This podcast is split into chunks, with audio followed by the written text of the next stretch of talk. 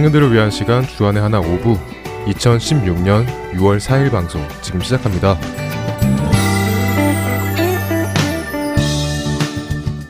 애청자 여러분 안녕하세요. 진행의 박영규입니다. 어, 지난 한 주도 예수님 안에서 서로를 사랑하며 중보해주는 여러분 되셨으리라 믿습니다. 지난주에 말씀드린 바와 같이 저와 함께 진행을 하던 다한자매는 학교 연수 관계로 독일로 두 달간 떠났습니다. 그래서 오늘부터 그 두 달간 다한자매의 빈자리를 채워주실 분과 함께 진행을 할 건데요. 어, 누군지 궁금하지 않으신가요? 네, 바로 자녀들을 위한 방송 주안의 하나 6부 프레시타임을 진행하고 계시는 벨로니카 킴, 김민정 자매입니다. 안녕하세요, 민정 자매. 안녕하세요. 네, 반갑습니다. 네, 반갑습니다. 네, 청취자 여러분들께 인사하시죠. 네, 청취자 여러분, 안녕하세요. 주안의 하나 6부 Praise Time을 진행하고 있는 김민정입니다. 두 달간 주안의 하나 5부 진행을 맡게 되었는데요. 이렇게 5부에서 한국어로 진행을 하게 되니까 조금 낯설고 어색하네요. 조금 어색하고 부족하지만 주님을 믿고 두 달간 열심히 하겠습니다. 네, 청취하시는 여러분들께서 민정자매와 5부를 위하여 많은 기도 부탁드립니다. 첫 찬양 듣고 오겠습니다.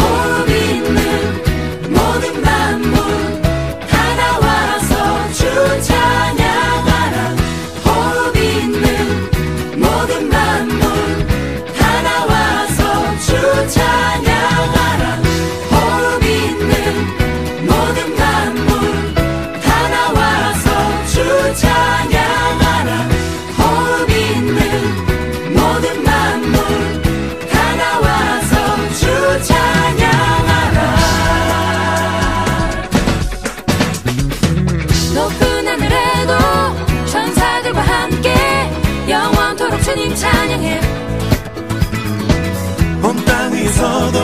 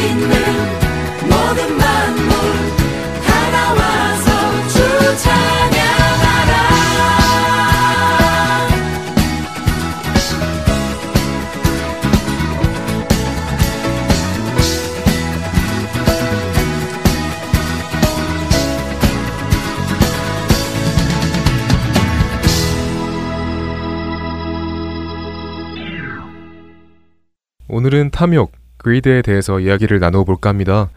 탐욕의 종류는 여러 가지가 있을 텐데요. 어, 제일 흔한 재물이 될 수도 있겠고, 뭐 명예, 자리, 음식, 소유 이런 것들이 있겠죠. 어, 민정자매는 민정자매에게 가장 큰 greed, 뭐 desire 무엇이라고 생각해요? 뭐 어떤 종류의 greed의 유혹이 가장 심한가요? 저는 살면서 이런저런 음, 그리드 템테이션이 있는데 그 중에서 물질 그리드 템테이션이 가장 심한 것 같아요. 아, 물질의 유혹이 가장 심하다고요? 그렇군요. 어, 제가 예전에 있었던 이야기를 하나 해드릴까 합니다. 저는 저 스스로 이런 물질에 대한 욕심이 별로 없다고 생각했는데요. 이 사건이 있고 난 후에 어, 회개가 되더라고요. 무슨 일이 있었는데요? 어, 전에 제게 아주 빳빳한 그 새돈이 200불이 있었는데요. 이제 이 돈을 디파짓을 하기 위하여 ATM을 이용하게 되었습니다. 그 ATM에 그 빳빳한 새돈을 어, 200불 넣었는데 한참이 지나도 디파짓이 되었다는 화면이 안 뜨는 거예요. 한참이 지났는데도요? 이상하네요. 그래서 어떻게 됐어요? 뱅크한테 갔어요? 아, 아니요. 그때가 그 은행이 닫은 시간이었거든요. 그래서 조금 더 기다리는데 그 ATM이 고장이 났다고 화면이 뜨더라고요. 저는 너무 당황해서 뭐야? 그럼 내 돈은 하면서 당황했었죠. 정말 당했겠네요. 그런데 셀폰으로 확인을 하면 돈이 디파짓 됐는지 안 됐는지 알 수 있지 않을까요? 해봤죠. 그런데 디파짓이 되었다고 뜨지도 않고 ATM은 계속 고장났다고 뜨고 그래서 그쪽 은행에 전화를 해서 지금이 어떤 상황인지 설명을 해드렸어요. 그랬더니 그 상담원이 혹시 그 새 돈을 넣지 않았냐고 하더라고요. 그래서 제가 그 새돈 20불짜리 10장을 넣었다고 말씀드리니까 그 새 돈을 넣으면 너무 빳빳해서 ATM이 가끔 카운트를 못할 때가 있다고 하더라고요. 아, 정말요? 하긴 새돈은 돈과 돈 사이에 공간이 거의 없으니까 그럴 수도 있겠네요. 아무리 기계라도 말이지요. 그래서 어떻게 됐어요? 그래서 그 사람이 다음날 은행이 오픈하면 banker한테 가보라고 하더라고요. 자기가 그 노트를 해놓겠다고요. 그래서 그 다음날 banker한테 갔는데 그 banker가 어제 customer service에서 제 account에 남겨놓은 노트를 보고 200불을 그 자리에서 deposit을 해주더라고요. 저는 제가 200불을 deposit 한 것을 어떻게 증명할 건지 생각하고 갔었는데 말이죠. 아무것도 물어보지 않고요? 네. 바로 deposit 해준 거예요? 네. 그래서 제가 궁금해서 banker한테 만약에 실제로 내가 deposit 한 돈과 내가 입으로만 직접 말한 돈 amount가 다르면 어떻게 되는 거야? 라고 물었더니 어, 뱅크 쪽에서는 확인할 수가 없으니 일단 제가 말한 금액으로 디파짓을 넣어준다고 하더라고요. 그러니까 만약 용기 형제가 300불이라고 했으면 300불을 디파짓 해줬을 것이고 100불이라고 했으면 100불을 넣어줬을 거란 말이죠. 네, 그렇죠. 제가 그 순간 어떤 마음이 들었을 거라 예상이 가시지 않으신가요? 어떤 마음이 들었는데요? 혹시 디파짓 어마운트를 조금 더 높이 부를 걸 그랬나? 하는 마음이 들었어요? 네, 그랬죠. 지금 생각하면 참 부끄러운 생각이지만 그때는 그 200불이라도 찾아서 감사하다라는 생각보다는 아, 200불에서 300불은 조금 너무했고 한 260불 정도라고 할 걸 그랬나? 라는 욕심이 생기더라고요. 내 것이 아닌 것에 말이죠. 만약에 이런 일이 다음에 또 벌어진다면 어떨 것 같아요? 두 번 다시 그런 일이 안 일어나기를 바라지만 어, 또 일어난다면 그래도 그 유혹을 이겨내고 정직하게 말을 해야겠죠. 그리고 이번에는 그때 하지 못한 감사까지도 다 해야겠죠. 만약 오늘 청취자 여러분들께 이런 일이 생긴다면 청취자 여러분들께서는 어떤 생각과 어떤 결과를 원하시나요?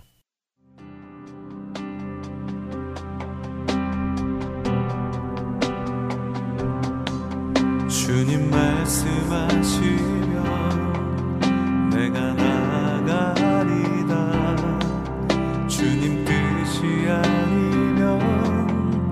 내가 멈춰서리다 나의 가고 서는 것 주님 뜻에 있으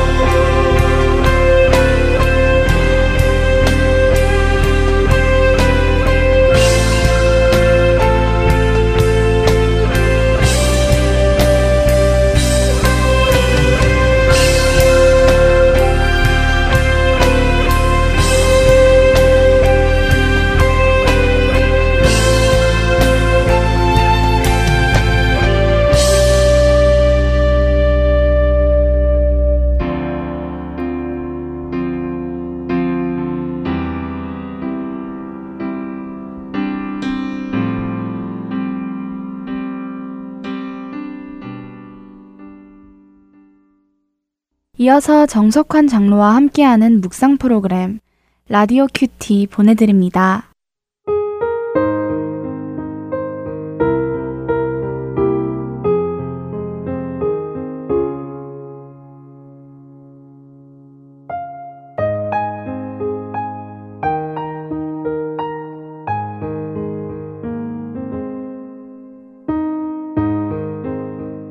그러므로 우리에게 큰 대제사장이 계시니 승천하시니 곧 하나님의 아들 예수시라 우리가 믿는 도리를 굳게 잡을지어다.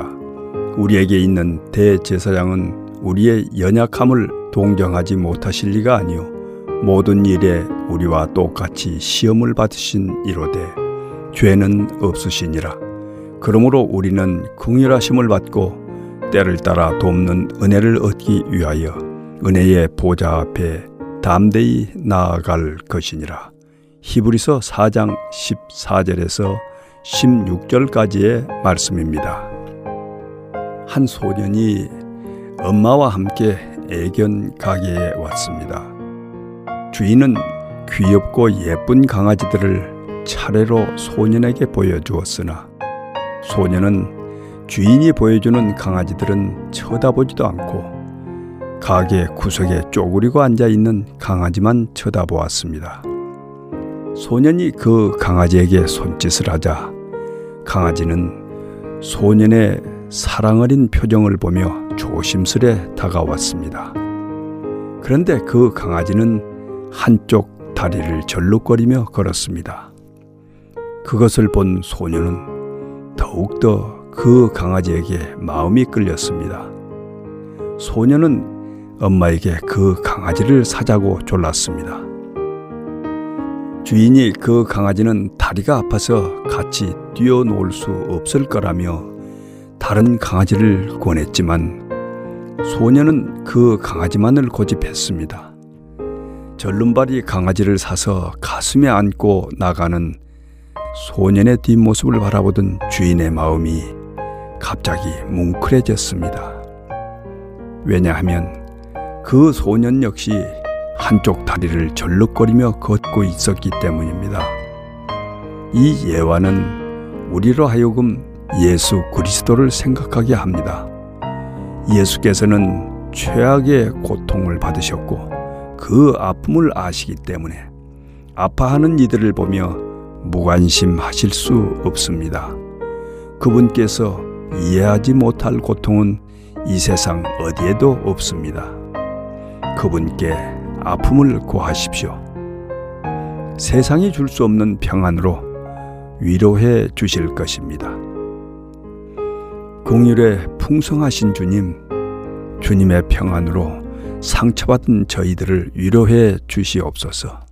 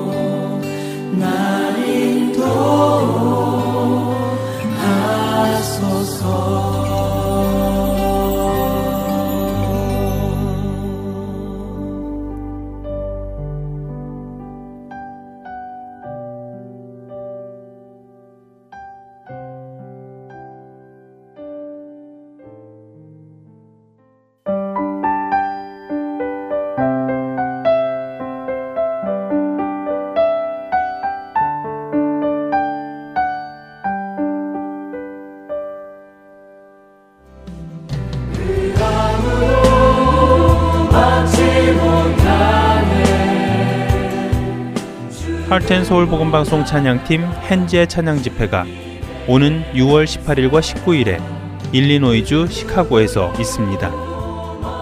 조은성 목사님이 담임하시는 시카고 한인 연합 장로교회에서 18일 토요일에는 오후 7시에 능력의 찬양이라는 주제로 19일 주일에는 오후 5시에 복음의 진보라는 주제로 각각 있습니다. 위치는 5909 노스 로저스 애비뉴 R O G E R S 애비뉴 시카고 일리노이 60646이며 자세한 문의는 시카고 한인 연합 장로교회 전화번호 773-283-3377이나 하트앤서울 복음방송 602-866-8999로 해주시면 되겠습니다.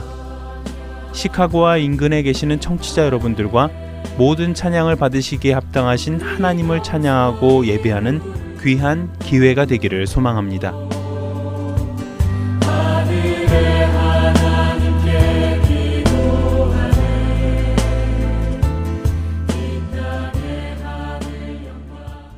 계속해서 성경적 찬양 시즌 2로 이어드립니다.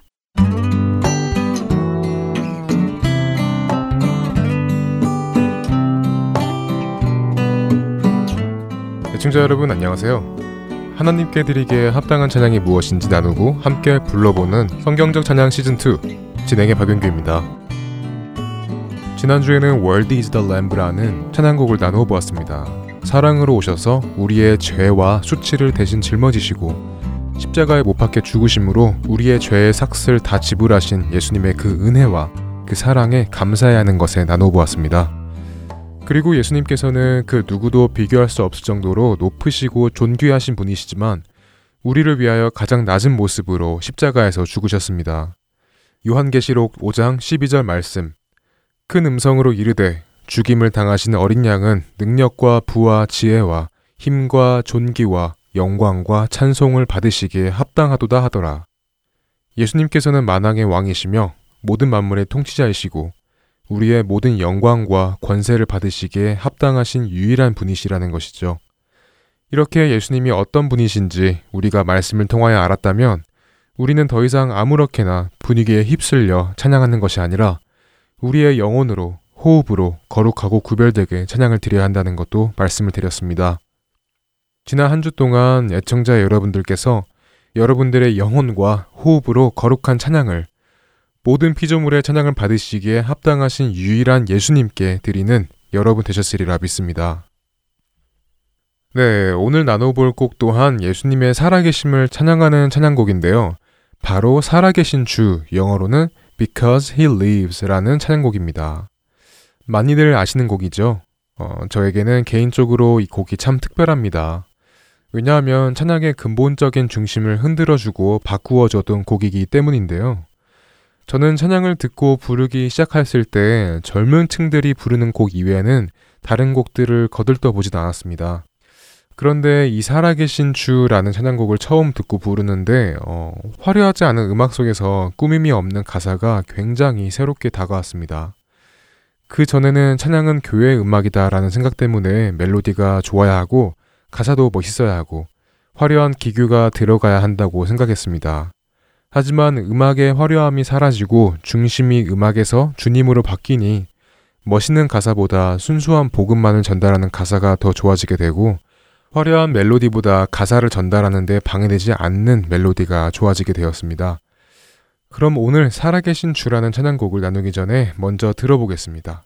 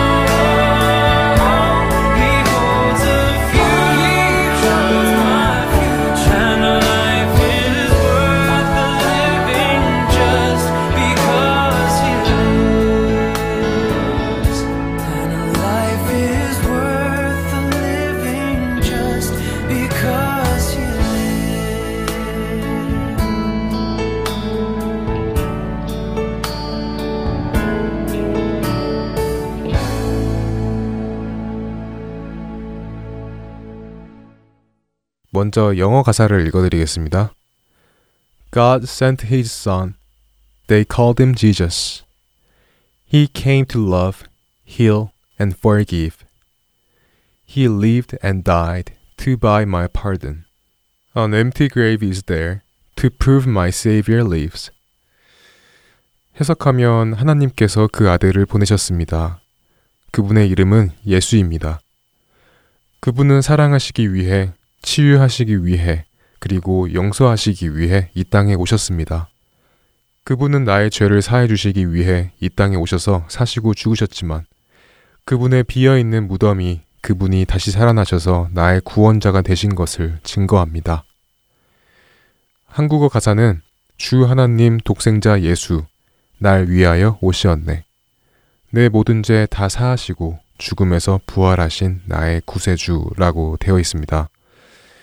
가사는 짧지만 참으로 멋진 고백입니다.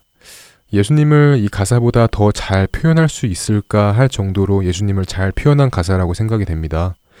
마치 마태복음 16장 15절 16절 말씀 이르시되 너희는 나를 누구라 하느냐 시몬 베드로가 대답하여 이르되 주는 그리스도이시요 살아계신 하나님의 아들이시니이다 라고 베드로가 예수님을 표현한 것처럼 말이죠. 지난주에 이어서 같은 의미의 가사들이 표현되고 있습니다. 하나님의 독생자 예수님은 우리의 죄를 짊어지기 위하여 우리를 구원하시기 위하여 죽으시고 죽음에서 부활하신 분이라고 말이죠. 이 세상에서 예수님의 은혜와 사랑을 찬양하는 것만큼 값진 일이 또 있을까요? 그렇지 않습니다. 이 세상 무엇도 예수님보다 귀한 것, 값진 것, 소중한 것은 없습니다. 그런 예수님의 사망을 이기시고 부활하신 그 전능하심을 찬양하면 좋겠습니다. 고린도전서 15장 20절 말씀 그러나 이제 그리스도께서 죽은 자 가운데서 다시 살아나사 잠자는 자들의 첫 열매가 되셨도다.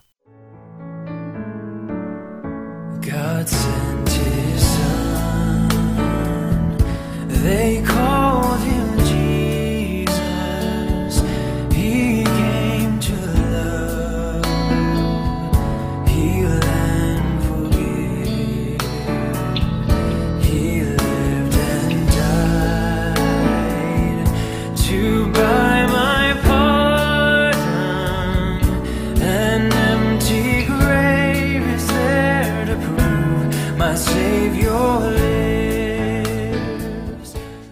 2절 가사는 영어 가사를 먼저 이해하고 한국어 가사를 보면 조금 더 쉽게 이해가 갑니다. 영어로 먼저 읽어드리겠습니다. How sweet to hold a newborn baby and feel the pride and joy he gives. But greater still the calm assurance. This child can face uncertain days because he lives. 갓 태어난 나의 아기를 품에 품는 것은 정말 행복한 일입니다. 그 아기는 나의 자랑이며 기쁨이죠. 그러나 이 행복과 자랑과 기쁨보다 더 큰 마음의 평화가 옵니다. 그것은 이 아기가 앞으로 만날 불확실한 날들도 주님이 살아계시기에 이겨낼 것이라는 것입니다. 한국어 가사로는 주 안에서 거듭난 생명, 도우시는 주의 사랑, 참 기쁨과 확신 가지고 예수님의 도우심을 믿으며 살리라고 되어 있어서 조금 의미가 다릅니다. 사실 이 가사를 쓴 사람은 글로리아 게이더라는 사람인데 이 2절은 그녀가 자녀를 낳고 나서 쓴 가사라고 합니다. 자신의 갓 태어난 자녀를 안고 있는 것이 얼마나 뿌듯하고 기쁘고 설레이고 행복했을까요? 저는 아직 자녀를 낳아본 경험이 없지만 상상하는 것만으로도 너무 행복하고 설레입니다. 그런데 글로리아는 이렇게 고백합니다. 이 아이를 안고 있는 기쁨보다 그리고 이 아이가 주는 행복과 뿌듯함보다도 이제 이 아이가 살아가야 할 uncertain days 그러니까 평탄할지 않을지 알지 못하지만 그 날들 속에서도 아이를 지켜주실 주님이 살아계시다는 그 사실이 greater calm assurance라는 것입니다. 참 멋진 고백이자 경험입니다. 우리가 늘 나누었듯이 우리가 경험하지 못한 주님을 우리는 찬양할 수 없습니다.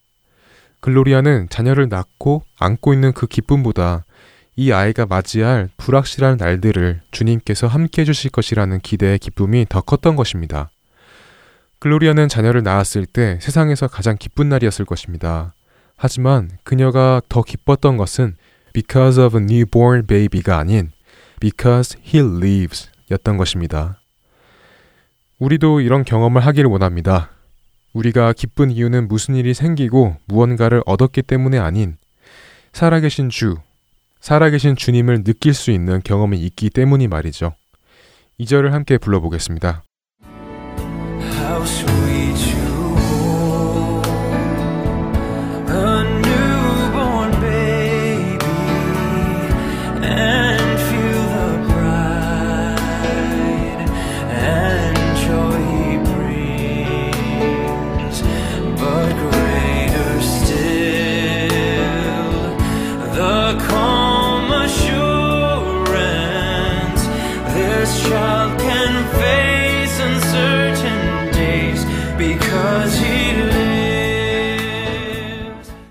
3절 가사입니다. And then one day I will cross the river. I will fight life's final war with pain. And then as death gives way to victory, I will see the lights of glory and I will know he lives. 언젠간 나는 그 강을 건너가리. 인생의 마지막 전쟁을 죽을 힘을 다해 싸우리. 그리고 죽음을 이기고 승리할 때 나는 영광의 빛을 보며 그분의 살아계심을 알게 되리. 한국어 가사는 그 언젠가 주 뵐 때까지 주를 위해 싸우리라. 승리의 길 멀고 험해도 주님께서 나의 앞길 지켜주시리. 저는 이 가사를 보면 마태복음 7장 13절, 14절 말씀이 떠오릅니다. 좁은 문으로 들어가라. 멸망으로 인도하는 문은 크고 그 길이 넓어 그리로 들어가는 자가 많고 생명으로 인도하는 문은 좁고 길이 협착하여 찾는 자가 적음이라. 여기에서 협착하다의 원어의 뜻은 persecute, 고난이란 뜻이라고 합니다. 좁은 문, 예수님께서 들어가라고 하신 그 문을 들어가기 위해서는 고난에 동참해야 한다는 뜻이 되기도 하는데요. 가사 중 I will fight life's final war with pain 이라는 이 가사가 이에 맞는 가사라고 보여집니다. 그 고난의 전쟁은 분명히 힘들 것입니다. 그러나 반드시 해야 하는 싸움입니다. 로마서 8장 17절은 우리가 예수님과 함께 영광을 받기 위해서는 고난도 함께 받아야 할 것이라고 말씀하시기 때문입니다. 그리고 이미 우리는 이 마지막 전쟁을 승리하였습니다. 우리가 1절에서 나눈 것처럼 예수님께서 사망을 이기시고 부활을 하셨기 때문입니다. 그리고 살아계시기 때문입니다. 그렇기 때문에 우리는 예수님께서 이미 승리하신 이 길을 걸어가면 되는 것입니다. 두려워할 필요도 없고 걱정할 필요도 없이 예수님께서 주시는 그 능력으로 그 힘으로 매일매일 승리하면 되는 것입니다. 3절을 함께 찬양해 보겠습니다.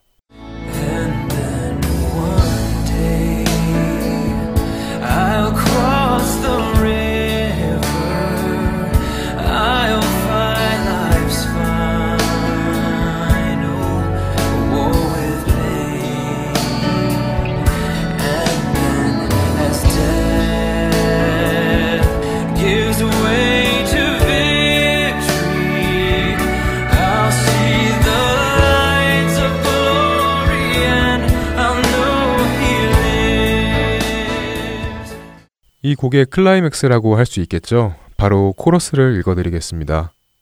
Because he lives, I can face tomorrow. Because he lives, all fear is gone. Because I know he holds the future, and life is worth the living, just because he lives. 주님이 살아계시기에 나는 내일을 마주할 수 있습니다.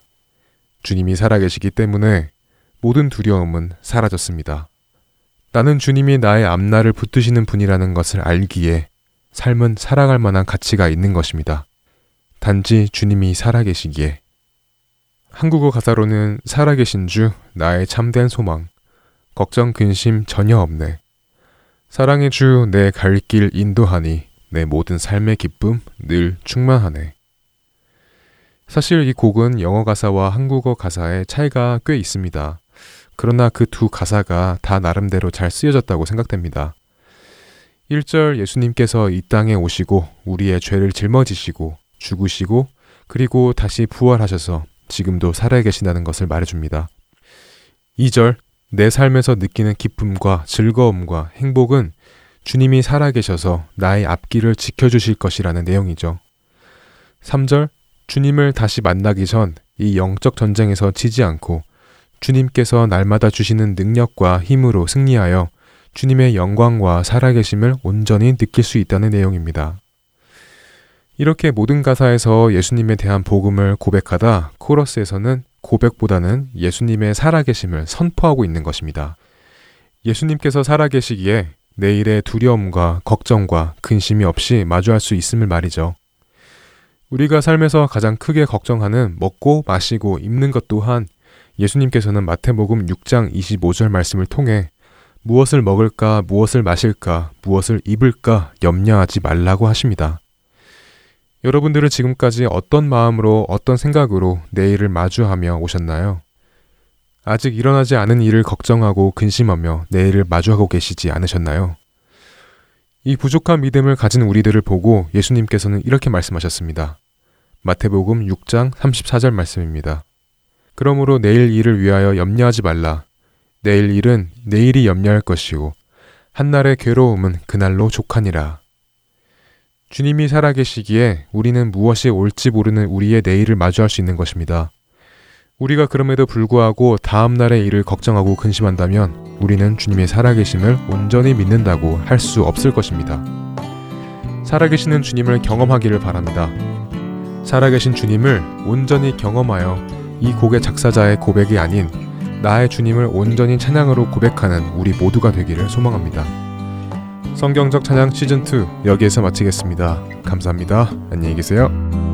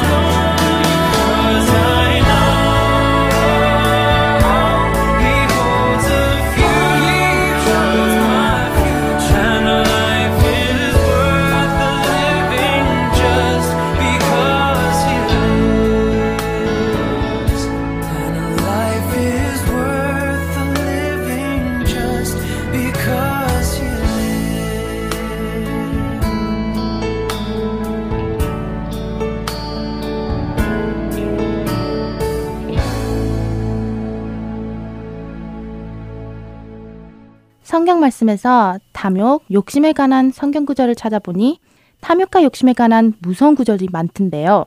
그 중에서도 Mark chapter 4 verse 19 But the cares of the world and the deceitfulness of riches and the desires for other things enter in and choke the word and it proves unfruitful. 예수님께서 해주신 씨 뿌리는 자의 비유 중에 나오는 말씀인데요. 가시떨기에 씨가 뿌려지면 가시가 기운을 막아서 열매가 맺지 못한다고 하시면서 이 가시가 바로 욕심이라고 말씀을 하시는 것이죠. 그렇죠. 우리 안에 욕심이 있으면 하나님의 말씀이 마음밭에 떨어져도 열매를 맺지 못한다는 말씀입니다. 저도 은행 문제가 있을 때 욕심이 제 마음에 있었기 때문에 범사에 감사하라 라는 이 말을 따라 제가 뒷파진 한 돈을 찾은 것에 감사하지 못한 것처럼 말이죠. 성경 말씀들을 보면 욕심과 탐욕은 파멸과 멸망, 진노의 자녀, 하나님의 나라를 유업으로 받지 못함, 저주의 자식 등이라고 표현되고 있습니다. 그리고 야고보서 1장 14절 15절 오직 각 사람이 시험을 받는 것은 자기 욕심에 끌려 미혹됨이니 욕심이 잉태한즉 죄를 낳고 죄가 장성한즉 사망을 낳으니라 라고 말씀하십니다. 우리의 욕심은 하나님으로부터 온 것이 아닐 뿐더러 이것의 결과는 죄와 사망이라고 나와 있습니다. 네, 욕심과 탐욕은 이렇게 무서운 것이네요. 욕심 하나로 내가 ruin이 될 수 있고, destruction이 될 수 있고, 심지어 하나님의 나라에 들어가지도 못하고 사망의 길로 갈 수 있다는 것이 놀랍네요. 네, 저도 전에는 욕심과 탐욕에 대하여 그렇게 큰 죄라고 생각하지 않았었는데요. 곰곰이 생각해보면 대부분의 죄들은 이 욕심과 탐욕으로부터 시작되지 않을까라는 생각을 해보게 되었습니다. 그렇지요. 생각해보면 많은 죄들은 이 탐욕과 욕심으로부터 시작되는 것 같아요. 아담과 하와도 선악을 알게 하는 나무의 과일을 먹지 말라는 하나님의 뜻을 알고도 탐욕으로 그 선악과를 바라보다가 죄를 범하게 된 것이잖아요. 네, 사울왕도 처음에는 겸손하였지만 그 마음에 탐욕이 생기니 하나님의 뜻에 순종하지 않게 되었죠. 다윗도 이웃집 여자를 품고 싶은 탐욕이 생겨 죄를 짓게 되었고요. 예수님의 제자였던 유다도 재물에 대한 욕심 때문에 예수님을 팔아 넘기게 됩니다. 이렇게 우리가 조금만 더 생각해보고 돌아본다면 우리가 지금까지 지은 많은 죄들은 이 탐욕으로부터 시작됩니다. 탐욕과 욕심이 우리 마음에 생기는 이유는 일단 하나님에 대한 믿음이 부족해서라고 생각돼요. 그리고 나의 모든 소유가 하나님의 것, 하나님께서 주신 것이라고 생각이 되지 않기 때문에 이런 마음이 생기는 것이 아닐까요? 그렇죠.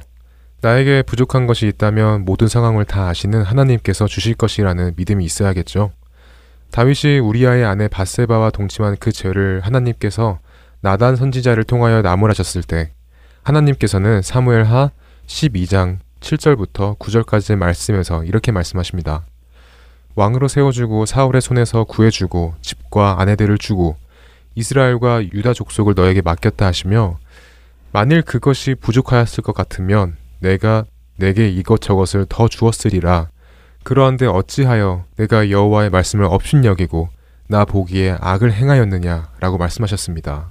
네, 우리가 무엇이 부족하고 필요로 한다면 하나님께 구해야 하는 것인데 우리의 욕심과 탐욕으로 인하여 우리의 뜻대로 구하는 것을 잘못되었다는 것을 넘어서서 하나님의 말씀을 업신여기는 것이 되는 것이네요. 네, 민전자매가 말한 대로 우리의 필요를 하나님께서 아신다는 믿음이 없기 때문에 우리의 마음에는 욕심과 탐욕이 생기는 것이라 생각합니다. 그러므로 욕심과 탐욕은 우리의 것이 아니고 저주의 자식들의 것이니 버려야 합니다. 네, 그리고 나의 모든 소유, 나의 모든 것이 하나님의 것이라고 믿는다면 내가 지금 가지고 있는 것에 욕심에 두지 않고 언제든지 다 내려놓을 수 있는 믿음 또한 우리 안에 생기기를 소망합니다. 네, 사탄으로부터 오는 이 더러운 마음 때문에 하나님의 말씀을 업신여기는 우리가 되지를 않기를 바랍니다. 청년들을 위한 방송 주안의 하나 오부 여기에서 마치겠습니다. 오늘도 예수님 오시는 그날만을 굳건한 믿음으로 기다리는 우리 모두가 되기를 소망하며 저희는 다음 주 이 시간에 다시 만나 뵙겠습니다. 지금까지 구성과 진행의 박영규였습니다. 그리고 김민정이었습니다. 애청자 여러분 안녕히 계세요. 안녕히 계세요.